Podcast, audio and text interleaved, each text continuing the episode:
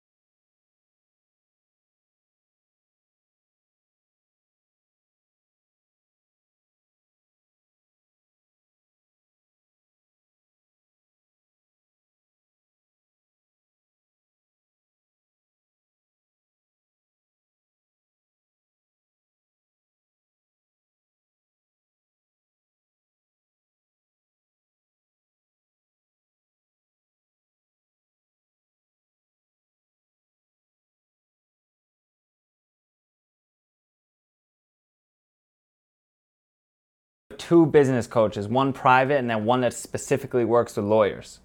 So no, they both work only with lawyers, almost exclusively with lawyers. One is a group dynamic, right? And the name of the organization is Atticus, uh, Atticus Online or Atticus Advantage. They're a law firm marketing group, and they run group coaching. So I would fly to Dallas four times a year, and we're meeting with all similar bracketed owners of law firms, same revenue numbers roughly, um, same size and scale.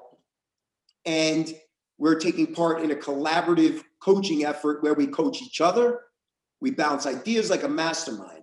Um, I wanted more tailored one on one, so I hired one of their coaches to give me an hour and a half a week every week. So then I get tailored advice on top of the high level stuff that we do at the quarterly meetings. How much does something like that cost? Uh, I don't look at it as an expense. I look at it as an investment. Yeah. So in all candor, it's probably around a thirty thousand dollar investment for both pieces Per year. per year. I want to say, I want to say about thirty. I could be off by a few thousand. Uh, but the ROI has been tremendous. I mean, when I tell you that, you know me, I think only in terms of ROI when I spend money. So if I tell you that the minimum ROI on that is three to ten X, hands down, Wow. hands down. Wow.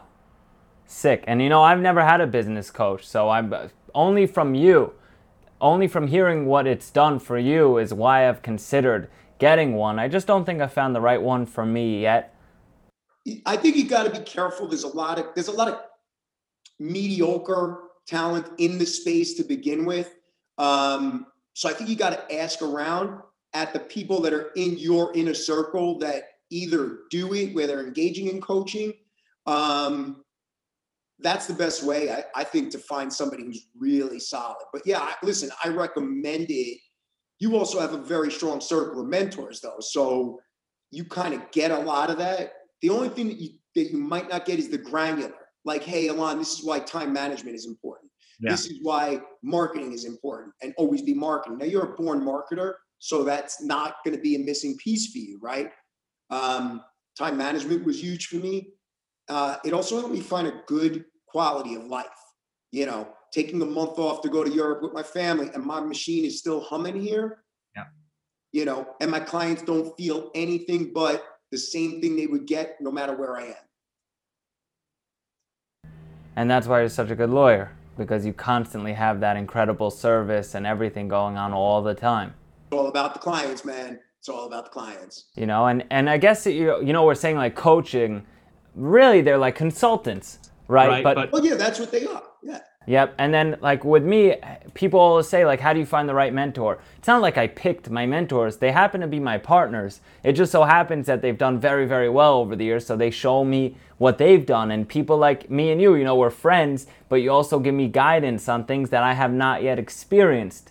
You know, when there's a market pullback, what should you fo- what should you look at? Because this happened back in 08, although obviously coronavirus was totally different. Um, but uh, but you know what I mean. So it's Yeah. it, it's just different names, but the same hats. You know Yeah. what what makes a good lawyer? I always hear people saying like my lawyer is horrible, my lawyer is horrible. I feel it all the time with some of my real estate attorneys. They don't answer, they don't this, they don't that. They drive me insane. And you've always been on point every time I've had to call you or talk or anything outside of just being friends. So, you know, I bet there's a lot of people that are listening that are wondering themselves or that will be listening, what makes a good attorney? So to me, one of the things, so first of all, I hire attorneys outside to work on my business, right? So I have an ethics attorney in the city. She costs me a thousand dollars an hour. Why? I want to make sure I'm on point with all of my marketing, with all of my employment practices. So I have a compliance attorney in the city. She's one of the top uh, compliance attorneys for law firms. And I get white glove treatment every time. So I want my staff and my attorneys and myself to treat my clients the way I would be treated if I was writing a check. Yeah. And that's what makes a good attorney. As much communication as you want, right? Some people don't need a lot of communication. Some people want immediate communication, right? Some people are like, just send me a text, I'm good. But if somebody's spending on a private breach contract litigation $35,000, right, in legal fees, don't you think they want to be kept up, up to date and hear from their lawyer once a month what's going on? I know I would, right? So, what makes a good lawyer also is having the bandwidth, not taking every case, and having the bandwidth to lawyer the cases you're taking the best you can right? Don't take everything you can because you're worried about where your next check is coming from. If you're going to take it, do it to the nth degree of excellence, right? Make it so that that client has no choice but to say, wow, a five star review is not enough for what you guys did for me. Wow. Well said. I had I had a follow-up question that was going to say what type of mistakes do lawyers typically make, but it seems like you basically just touched on that when you said they take too much business and don't lawyer it accordingly. Or lack of communication, like you were just saying, right? Which is crazy to me because you can reach my office through text message, Zoom, Skype, email, telephone, social media. We just added a Calendly link. So anybody that's on the internet that wants to schedule a calendar intake consultation with my intake person in personal injury, clicks the link, gets her calendar, and they're in her calendar automatically. And You're constantly automating all the time. What's that? Constantly automating things all the time. all the time. So to me, you know, you know me. How many phone calls do I do in the car, from the car, text messages? You always know what's going on, right? With anything I'm working on for you. So it's baffling to me that people are still getting grievances against them because their attorneys are not communicating. It's the number one source of grievances against attorneys. Failure to communicate. Dude, I go through it all the time. My real estate attorneys, I have like eight of them right now, and it's because I, you know, you give one too much business, he stops responding. All your eggs are in that basket, and all of a sudden you're in trouble because your attorney isn't responsive. So I've, you know, it's crazy to me. Like, I know the amount of volume you're doing in real estate. If I'm a real estate attorney, you're going to be on speed dial with me. Yeah. Anything you want to know, you will get a text message, a call. What, what, why would they listen? Get an assistant then. If you're creating that much business for a real estate attorney, hire a junior assistant, and her job is to communicate with Alon. right? And think about the math. Let's say for a second you spend $100,000 in legal fees or $200,000 in legal fees in a year.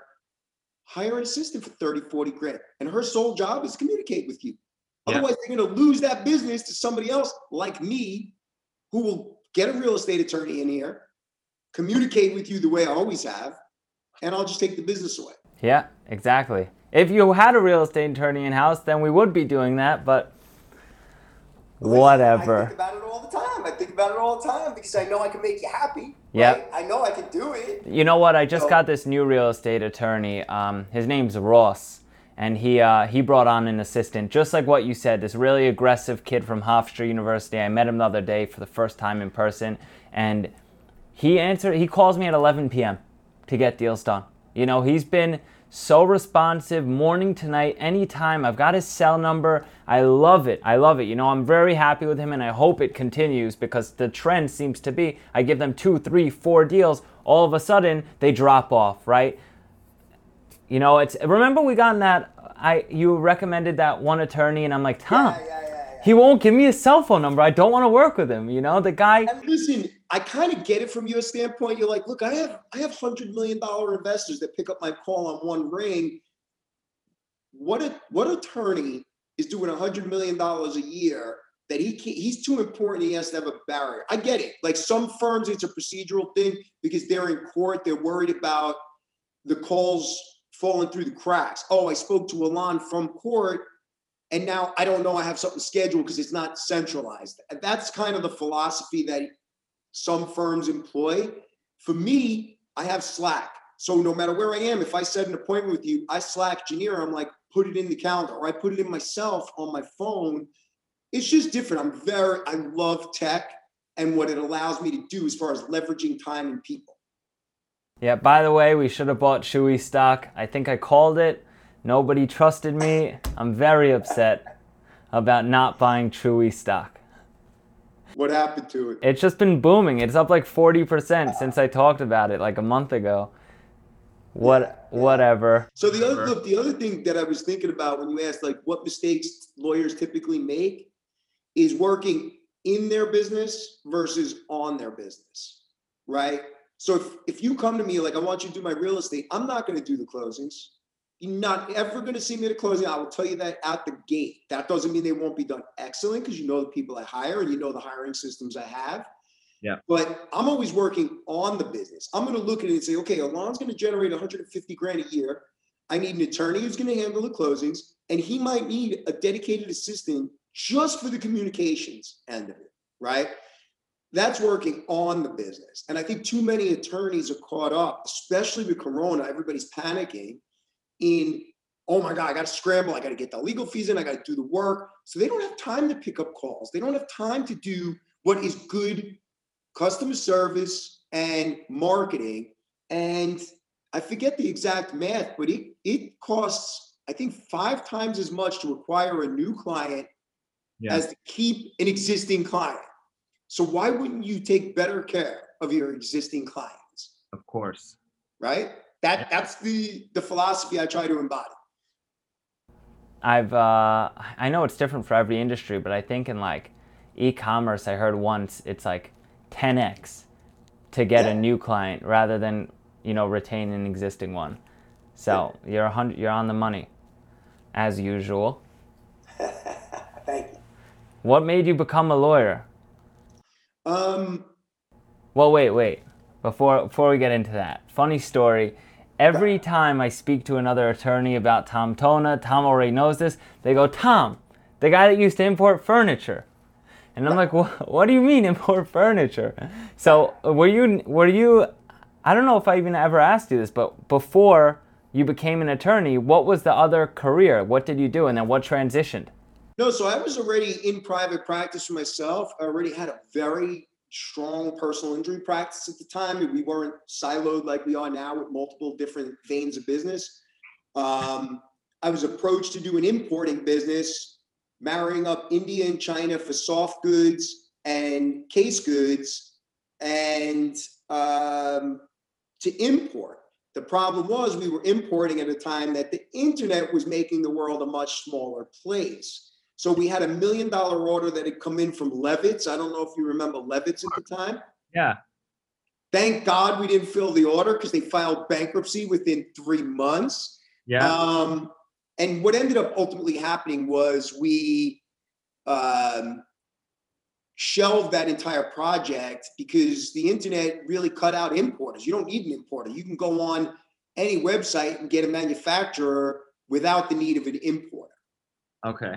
You know, so I ended up shelving it. Um, it wasn't a great outcome for me. Uh, in all honesty, I lost a pretty significant amount of money. But what was amazing is what I took away from it. It was the best learning lesson. How much did you lose?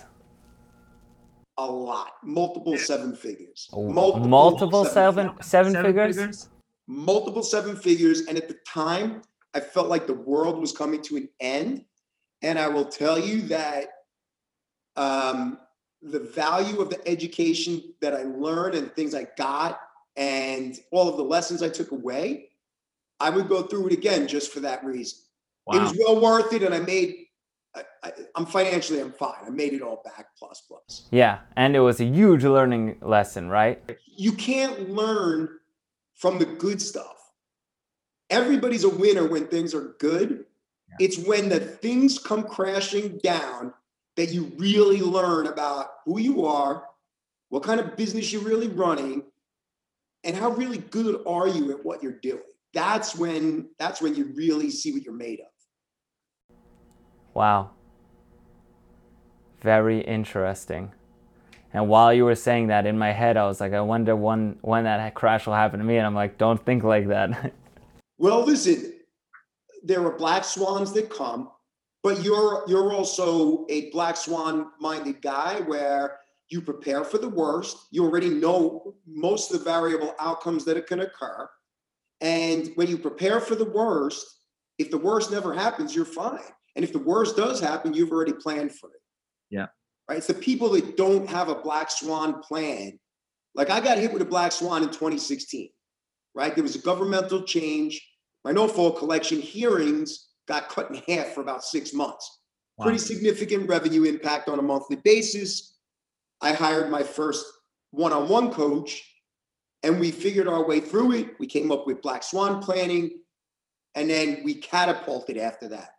Um, but because I went through that, I was kind of ready when COVID hit.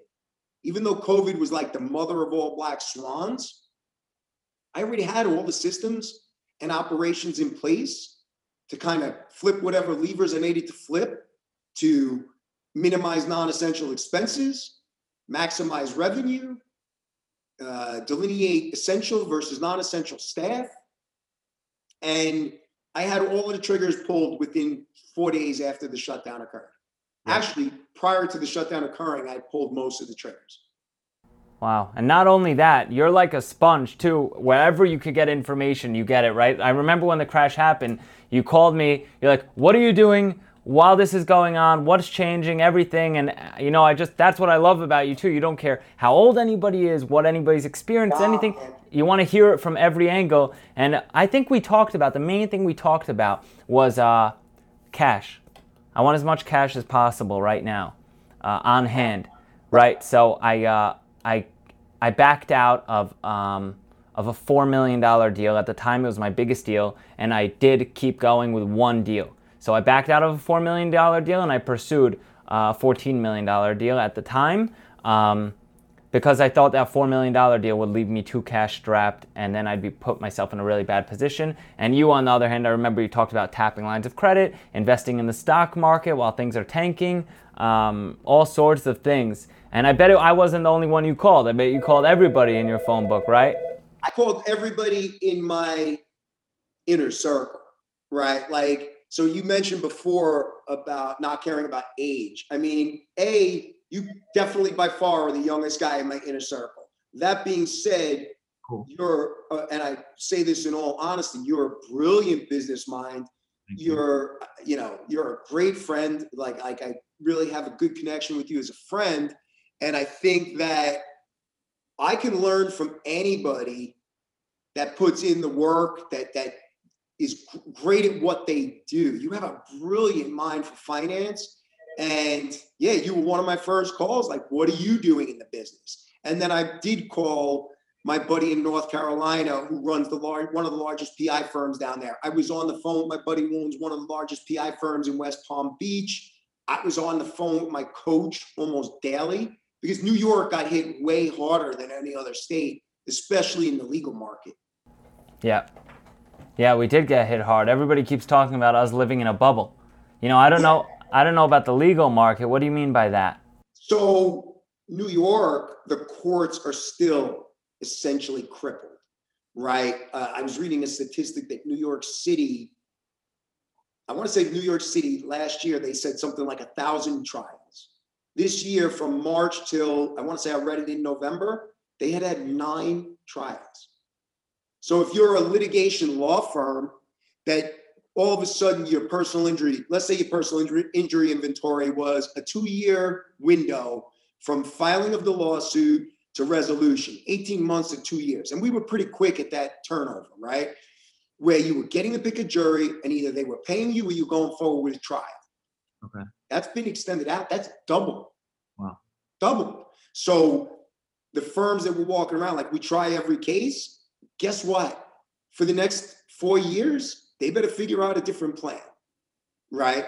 Um, so yeah, I leaned on the people that I trust like you, my buddy Herb, the other people that are in my circle that we were all in the same boat. We were all just trying to figure it out. What you said nine trials?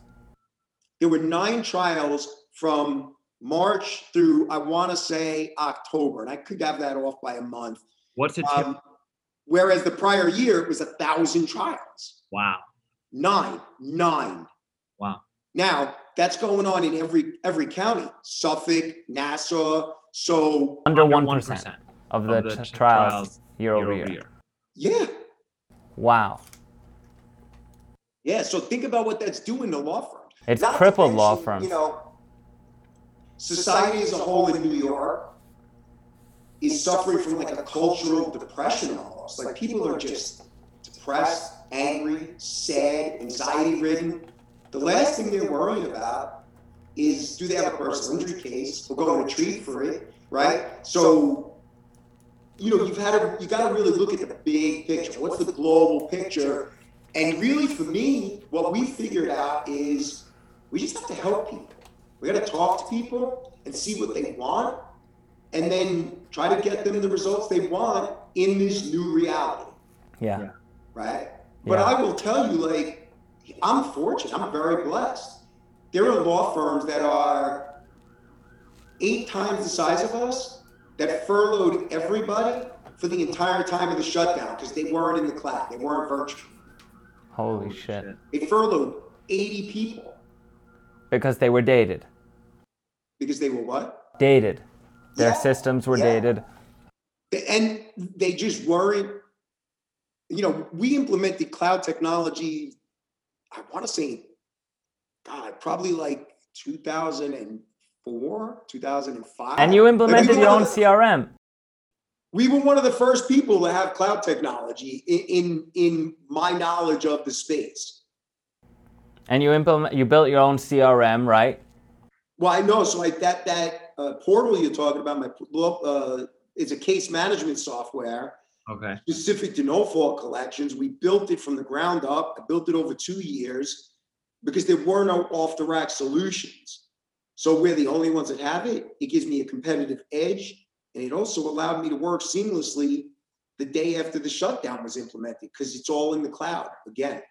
So people are doing file uploads digitally, all the medical practices, everybody. So yeah, it really allowed us to pivot very quickly. That would be a great startup. Listen, I, I offered some very bright people ownership in that in that portal to say, hey, listen, if you want in, man, I, I don't know. I'm not a uh. tech guy that I know how to, you know, build a company around it. Yeah. But You I know- offer people equity in it. You know what? I get call. I got a call the other day from another friend who's a who's a doctor, and he wants to start a different business with all these systems, and it's different, and he has an ankle and everything, and and I said I'd find him. I'd try and find him somebody that would be a good fit. And all the time I hear about these young, ambitious guys like looking for work or want to start something or want the right team and everything. And I don't know why, I just can't seem to find the right people to step in and take over and do something like when it's already like, let's say, 20% there, right? And just take head the ship on. I'm, I'm just not seeing that many crazy ambitious people. I feel like it's more talk. Yeah, well, so I was going to say that you you you and I have introduced the portal to people, right? And it's more than 20% of the way there. I literally have turnkey clients that we can open it up to. Yeah. And I think, you know, but getting a software company to the $5 million mark where private equity will look at it, right? From a purchase or acquisition standpoint, that's not easy to do. Or even a Series A standpoint, like a funding, you know, funding standpoint. But, but people, they're hungry uh, but they're not hungry like I'm hungry. They're not hungry like you're hungry.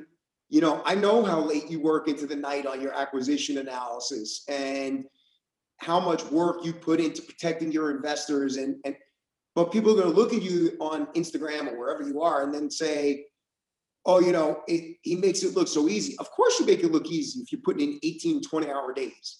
Yeah. You know? Yeah.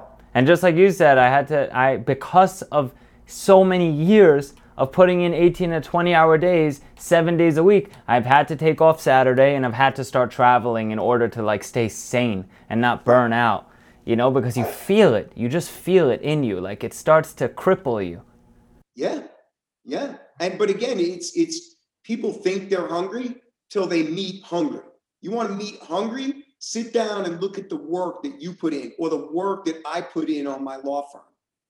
You yeah. know, I'm not working legal files. I'm talking about the business of my law firm. You know what I mean? And not only that, the willingness to lose it because they never really feel anything until you actually lose something. You oh, know, like risk, risk. Yeah, and of course it's relative to every person. But let's say I've had fifty thousand dollars in my bank account. I put up the fifty. I put myself in debt on two fifty, and then I pulled a line, uh, credit card bill for eighty. You know, so I'm not going to lose just the fifty. I put up three thirty on top of my fifty to lose and with high interest debt, super risky. And now that it's come back, awesome. Now I'm comfortable. Now I realize what I've done and what mistakes I made. Do it again. Learn more, learn more, learn more. But it's that it's that jump, it's that risk factor that people say they're hungry but they don't actually take the risk. They don't actually prove it. You know, like what risks are you taking throughout this pandemic? So the I really looked at what I've been doing and I will tell you that where in the pandemic, I've noticed that there's a huge contraction among law firms and practitioners. Um, I'm scaling. I was scaling prior to COVID, and we're back in scale and growth. We are different personalities adapt to risk or perceived risk differently, right? I am a very risk tolerant person. You are a very risk tolerant person. I sleep fine at night when it comes to risk. That doesn't mean that I don't pace the floors if there's stress or uh, or take stupid risk. Um, but for me, I'm investing right now in my firm. I'm investing in my culture. I am investing. So risks I'm taking specifically. I'm still scaling up my marketing at a time when people are cutting their budgets. Yeah. Right. I'm hiring people at a time when people are firing people.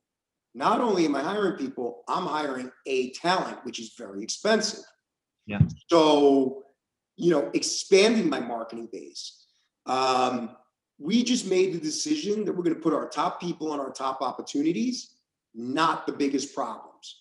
And so now we're focused on scale, right? Growing the way we were planning on it, it may be slower, Wait, I'm seeking out, what's that? Top people and top opportunities. Could you repeat that? Sure. I have a team of A players, highly paid A players. I'm not going to put them on problems. I'm going to focus on the opportunities. Got it. That will lead to the fast ex- accelerated growth. Got it. Right. I'm not going to take a talent like Chris, who's a savage. You know Chris. Yeah. Um, who's an attorney, and I'm not going to tie him up on a on a issue that we're having that's really a logistics or operational issue that it's not a priority over what the opportunities are. Yeah. Right? So I understand. um, so the risks are, you know, we want to be in growth mode. We're looking to acquire practices um, for owners that might be retiring. And I'm not confining it to downstate. Like I would love to find somebody in Buffalo, Albany, as long as they got a personal injury practice or a you know, a um, a similar line of business to what we're doing. I'll I'll entertain that acquisition. You know, um, you can't grow without risk. I mean, look what you're doing. You're doing four closings in a week. Who's doing that right now? You won't believe it, Tom. I backed out of a closing, first one in my life, like with a hard deposit down. I lost the deposit and everything last week. First time. I lost yeah, I know you were going to tell me what happened, but still, you did three closings that week. Yeah, yeah. Right? Listen, that takes courage, right? So you can't grow without risk and you can't grow without courage. I'm just not built that way where I'm going to retract into fear. What if the corona wave two? What if the vaccine doesn't work? It is what it is. Yeah. Me, you know? So you have to have the ability to pivot. And my firm is very nimble in that way. So my perceived risks are a little bit less in that regard once I know that it's a smart, calculated risk to take. Yeah. Does that answer the question you asked? Oh yeah, definitely, definitely. You're looking into acquisitions now, um, which is totally, which is a big change, and it's a faster way to grow, of course, right? Mergers and acquisitions are the best way to grow, um, and uh, and you're doing that during the pandemic when you didn't do that pre-pandemic. So that definitely answers my question. Right, right. Well, I'm just at a different stage too. We were thinking about it pre-pandemic, but we were already set to grow another 20, 30% this year, right? And we had a booming year last year. So when COVID hit, first I had to do crisis management, and I did that, and we came through it, and I feel like we're in a great place. Um, and I just realized there's a ton of opportunity, and the risks I'm willing to take are I want to look at the opportunities and seize on the opportunities. And there's a lot of people who are just curled up in a fetal position, figuratively, unwilling to make a decision or move forward on anything. Analysis paralysis. I made a video about it. Yep. You told me that when coronavirus started, a lot of your business transitioned from PI, I guess at that time, to corporate law. So I pivoted the marketing focus, number one, and because we've always been known as personal injury firm, but people, we've always done the other type of litigation, which is breach of contract stuff. So immediately I kind of forecasted that personal injury was going to slow down a little bit, and it did pretty significantly to- at the start. Um, but I also knew there was going to be a ton of breach contract because nobody was going to be paying anybody. So I just pivoted my marketing, and we pulled in a lot of breach contract stuff. And we had always done the work. If I had somebody like you call me up, say, "Listen, this guy, you know, screwed me over on a contract," I would say, "Listen, this is what we're going to do. I have a unique retainer set up. We're gonna, we'll help you out, right?" Yeah. Now I was just making the general public aware that we were doing. it. So I just pivoted. Like we were a very um, fluid, fast pivoting organization as a whole. My whole team is highly adaptable. So if I come in and say, guys, we need to pivot tomorrow, they pivot. And my marketing pivots. So it's it's worked out really well. You love marketing. You love marketing. love marketing. Talk to me about social media. What do you do differently as an attorney? What type of marketing do you do? Yeah? What's that? What type of marketing do you do on social as well? Okay, so one, I don't talk about law, right? No one cares about lawyers or law firms or their big verdicts. I might celebrate a big win, but the majority of my social media stuff is about communication and uh, audience connection, right? So I like inspirational stuff because I like to be inspired. Uh, so I'll post that on Facebook. On LinkedIn, I'm building my connections right now. It's a B2B format. I have a B2B business. So there, I'm focusing on the demographic I'm looking for with LinkedIn.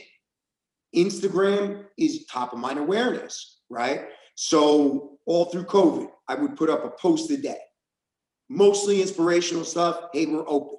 I signed up a mass tort case off of that. A very, what should be a very high return mass tort case. Just because I was posting every day when I was back in the office, I got a call from somebody who knew me, said, Hey, I, I remember I saw you on Instagram posting and I had put it on my to-do list to call you. Well, I'm making the call. It's a real case, took the case going forward. Nice. Nice. And you you have a staff basically around creating content that fits your needs and everything all the time to post on social.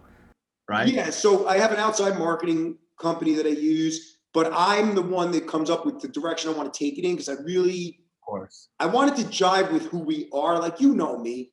Yeah. You know, I, I'm a blue collar guy. I'm a blue collar attorney. I'm not fancy. I don't drive a fancy car. You love jujitsu. I love jujitsu. I like to I like to have my friends choke me out, you know, and and you and I have rolled before, you know. So I want what we put on social media to jive with who we are behind the scenes and how we talk to our clients, the whole thing. We have very strong core values that took years to develop and it's been a very nice process to see the way the firm culture has transitioned the client communications reflect that. And so it's all a very integrated approach. Let me tell you tough tom you're hella tough for a 50 year old well you were sandbagging me. I didn't know you were like number two in the number two in the county.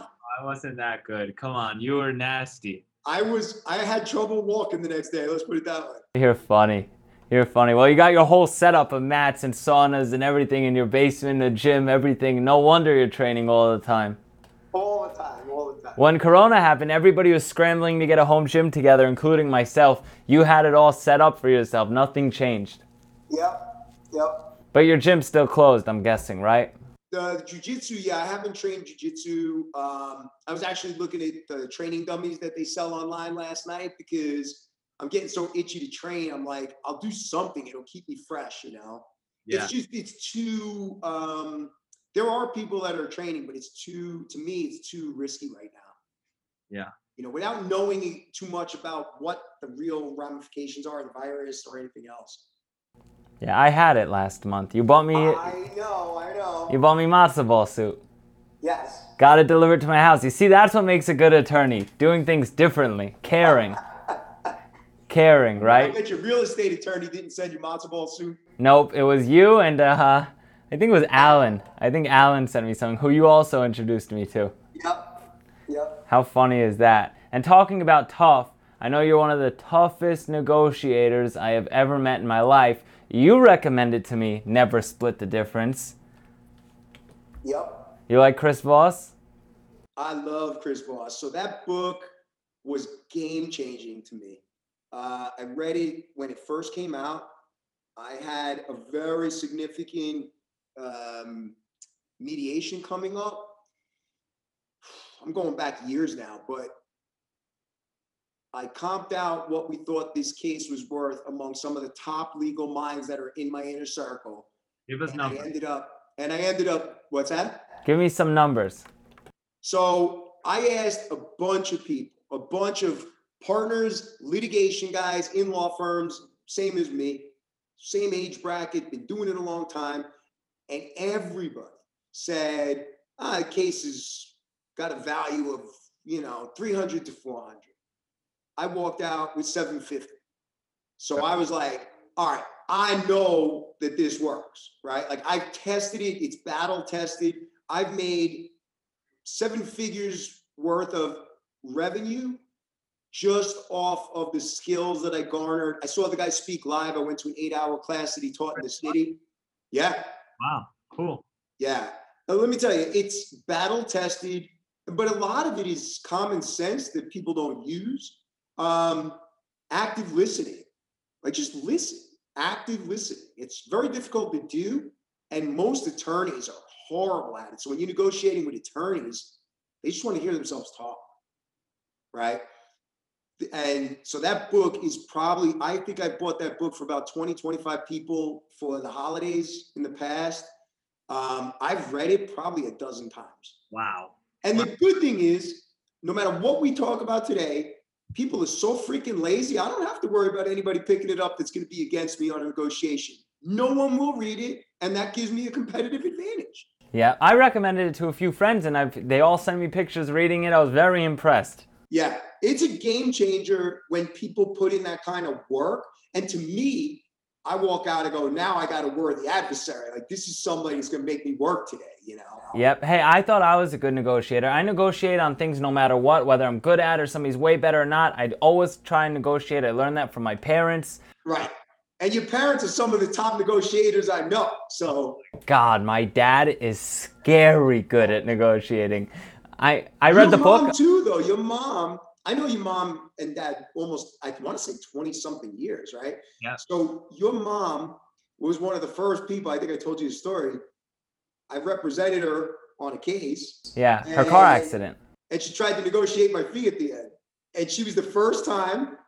And I was like, look, because your mom's very petite and Yeah. she's tough though. She's really tough. She got a tough side to her. And uh, I said, look, I, I can't do it. You know, time to negotiate was up front. We made a deal. We got a deal. A deal's a deal. So, but we have like a mutual respect. And I mean, your parent, I think the world of your parents. They're amazing people.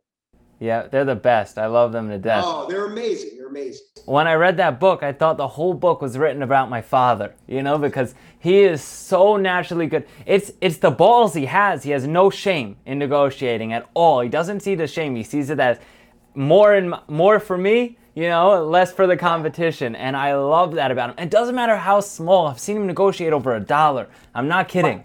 One There's people like there's people like you, me, your dad that really love the game of negotiation.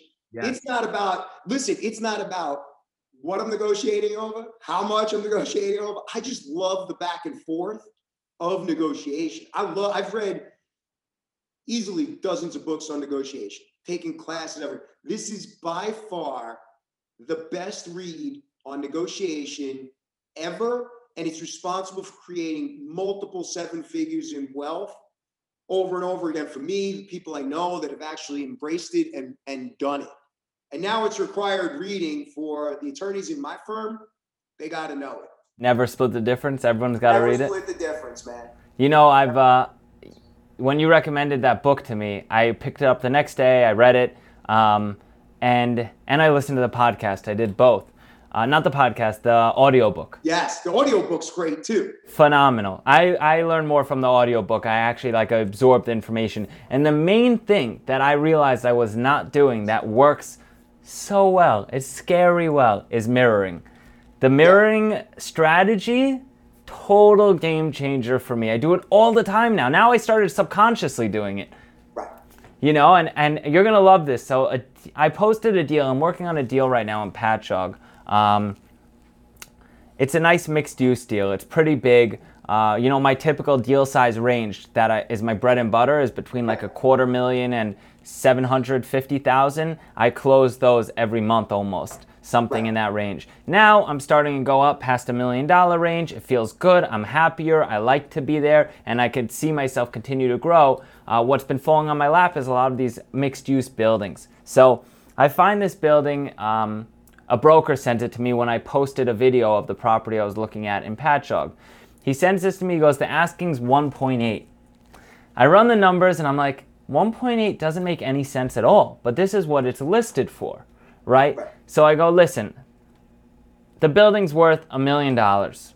I'll put in a million dollar offer. I want to put 15% down and I want the seller to hold financing. The broker's like, you're on crack. He's like, uh, seller financing at a million dollars, you're offering him like over, under, you know, like 40% of what he's asking for. And, uh, or whatever it is, 50% almost, um, or more even. He's, he's saying you're offering him 50% under what he's asking for, and you want him to hold seller financing. I'm like, just, I, it took me time just to convince him to go and say it. You know, I was like, give me his phone number, I'll propose it. Because Right. I think he was embarrassed. So he proposes it. He sends me the LOI, and I changed the LOI. I sent it back to him 900,000 instead. And he's like, He's like, you changed the terms. I was like, yeah, because you know what? There's no harm in going lower. You won't believe it. Today they called back. They said they're totally entertaining the offer. He called me back. He's like, I cannot believe this. They're totally entertaining the offer. They asked for proof of funds, and uh, I think they're going to counter at like 1.1. And the and the reason, the trick, right? Everybody's like, oh, you know, I can't find any properties. There's no good deals. This is a typical deal. The guy just listed at 1.8, so he's not getting any offers. Right. So the, the, the one big takeaway from the book and the biggest thing from that was a, a really poignant statement and a really simple statement was no deal is better than a bad deal. And that gives you the fortitude to say, hey, listen, I woke up this morning, I didn't have this deal. I'm going to make an offer that's a good offer for me. And if I go to bed and I don't have this deal, then I don't have this deal. But I'm not going to entertain a bad deal just because they're listing it way too high, right? So for us, we always have the alternative of I've got some really hungry litigation attorneys in my firm. So if they don't want to settle the case, we had a case I'll tell you about last week. It's a much smaller thing. It's a hundred thousand dollar case. We have an a binding arbitration set up at the end of the month where a judge, a retired attorney or a retired judge who's the arbitrator is going to render a binding decision, right? So they could put anywhere from zero to 100 on the case. A carrier in the city that represents a lot of cab companies calls up and says, We'll give you 35,000 settle case. Now, there are law firms that would have settled that case. Really? We're like, no, 100 grand. 100 grand all day long, or we'll see you at the arbitration. Go to the arbitration, we get the award, 100 grand. Right? So I'm not going to accept 35 grand on a case I know we're going to hit them on. Yeah. And as long as the client's okay with it, we tell the client, look, if you want to accept it, it's up to you. You drive the boat. You want 35 grand, we'll settle it today. But I don't recommend it. I think your injuries are much higher. Yeah. And the client trusted us, went forward, 100 grand. So that was a pretty transformational statement. No deal is better than a bad deal. Yeah. You're right. And now, for those people that don't know, how do you make money from that 100 grand case? We get one third. So on $100,000, it's a $33,000 $33,000 legal fee. Um, and, you know, it's a personal injury case, so it's contingency. If we get zero, then we don't get paid. Well, you lost money, right? Well, we'll, we'll lose money because we'll have expenses into the file, yeah. Yeah. But we have a really good eye for evaluation and approach. And we always advise the client, again, a very holistic approach. Because what's best for them is usually going to be best for us and vice versa. We're on the same page. A hundred percent. A hundred percent. And usually that right, what's the saying? I think it was even in the book. It's like uh at a closing, everybody's gotta be happy. Everybody's gotta give a little bit, but at the end of the closing, everybody should be happy. Somebody got paid, somebody bought a new property, and uh, somebody was in the middle of that deal that, you know, made a profit for brokering it, whatever. Right. Right. So what's next, Tom? What do you see next happening? For us, like for me and you. No, for you. Well, so for me, uh, well, look, I, I can say for both of us, I mean, we're in very similar spaces. I mean, you remind me of a 25 year old version of myself, you know? Um, With more. with well listen i had a full head of hair at 25 it just it went away. Um so look I, I think that whether it's 2021 or 2022 things are going to get better right? And in the scheme of life another year to two years is a blip right? We just made it through probably the worst of it i hope Yeah. um New York's still shutting down. So Right. But it's about it's about resilience, right? It's not you can't be fragile. Like when I said to somebody, look, this could go on to 2022, 2023. This could be normal. They were like, I can't do it. I'm like, what do you mean you can't do it? What's your option? Right? And Yeah. we, you know what Winston Churchill, as Winston Churchill said, when you're going through hell, just keep going. That's I what we're Winston. do. Yeah. That's what we got to do. Well said. Well said. Tell me, it's just popped into my mind. Why do attorneys always say don't go to law school?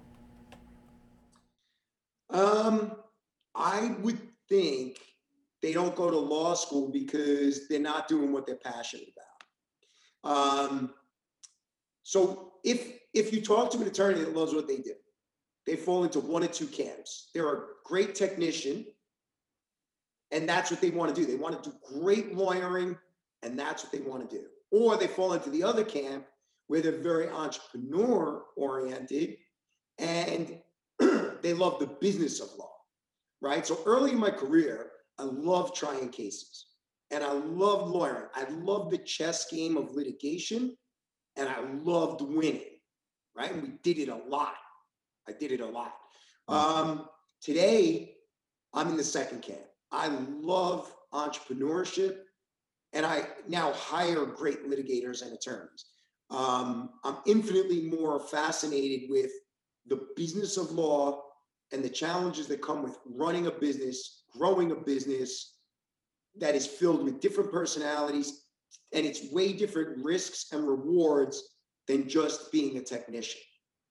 Right? How many how many wins do I have to have before I my ego feels gratified I'm a good lawyer? Yeah. Right? When you own a business, the challenges never stop. I love how you answer that because it's you just made something so big, you know, fit into the category of lawyering, like what you're doing. You just put it into your category. Although what you really just said was like such a big picture, right? It's I talk to people all the time and they say, I'm like, why are you going to be a PA or an RN, right? Right. Why why are you going to uh, work in finance? And their answer is because I'll make a lot of money. I'm like, well, what do you really like to do? And somebody will answer linguistics, somebody will answer teaching, you know, Right. somebody else will answer litigation.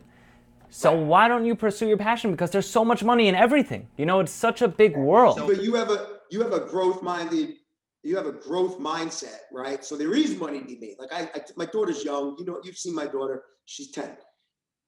When when people say to her, "What do you want to do?" You know, she doesn't know what she wants to do yet. But I tell her, whatever you want to do, you gotta love it, Yeah. and then the money will come. Yeah. Right? Like I love the business of law. It's very financially rewarding the way I do it, and I love that as we grow and scale, I can help more and more people with the same cookie cutter model of lawyering, which is top tier litigation, right? But if I didn't love this, I'd be a guy who'd tell people don't go to law school. You know, I tell people if you're passionate about the law or debate and you know the idea of argument and litigation, um, or you like the transactional side, like you're great at what you do because you eat, live, sleep, and breathe real estate and finance. Yeah. And that's why to you, it doesn't feel like 20 hour days, even though you're putting in 20 hour days. When most of your friends could be going out drinking and partying, you're analyzing deals and you love it. You love it. I love deals. I love doing deals and then and real estate gave me the opportunity to learn more about other businesses and people and figure things out. That's my passion. The intricacies of real estate, I hate it. I can't stand it. But for that, I hire two technicians in my office, you know. Right. So finally, I've given myself the opportunity to take that off of my chest, off my shoulders, and now I could work on doing more deals. Yeah. And you need technicians that love doing the work, right? That love the nuts and bolts of the operations and all of that stuff, whether it's the lawyering, the paralegaling, or the, the, the real estate deals.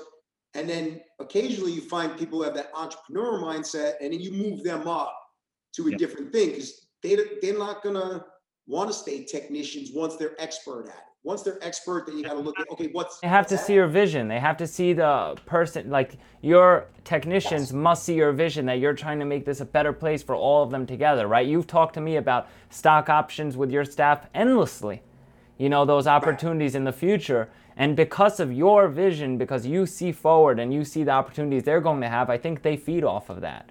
Yeah, yeah, I, yeah. So we we you know we in our firm that's the other thing we have a massive amount of benefits: health insurance, uh, profit sharing.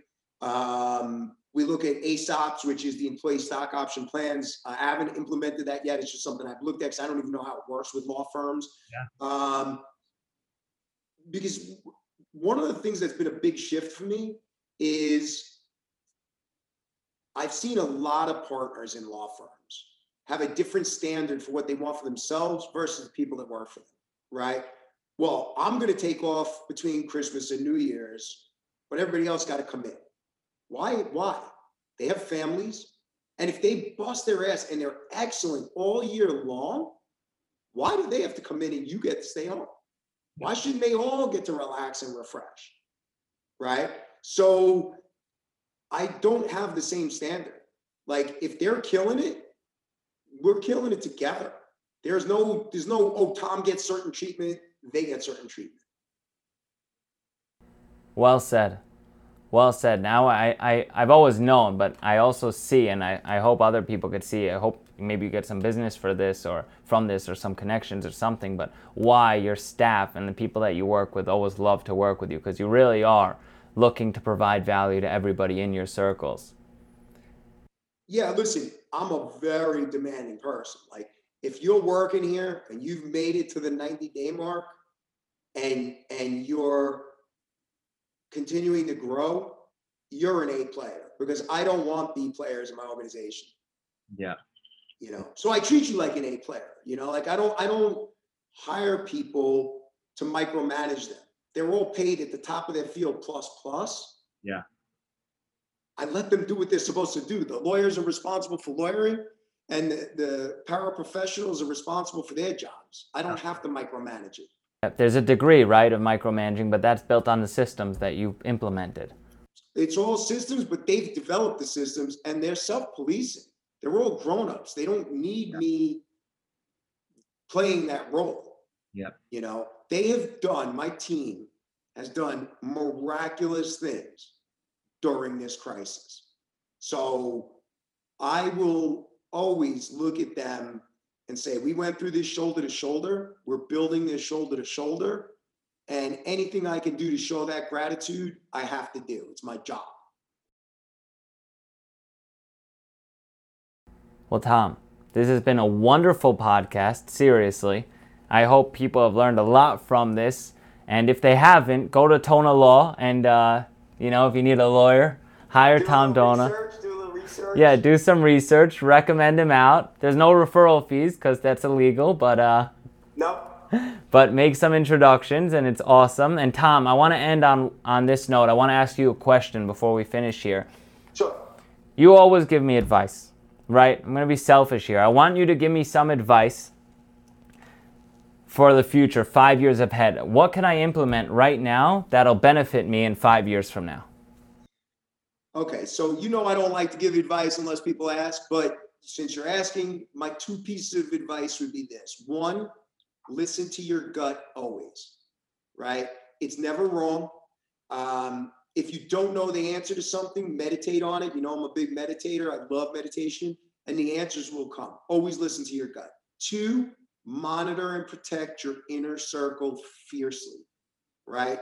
Your inner circle today will predict where you'll be in five years. Take care of the people that take care of you in that circle and be as generous with them as they are with you. And that would be the, the two biggest needle movers for me have been those two pieces of advice. Tom, you're the man. It's been a pleasure having you and a good conversation. I know we'll have another one about this long tomorrow on the phone in the car on the way home. So, Yep, yep. thanks for coming, man. It's been a pleasure, seriously. Awesome. Thanks for, having me. 844 Dona Law. If anybody needs anything,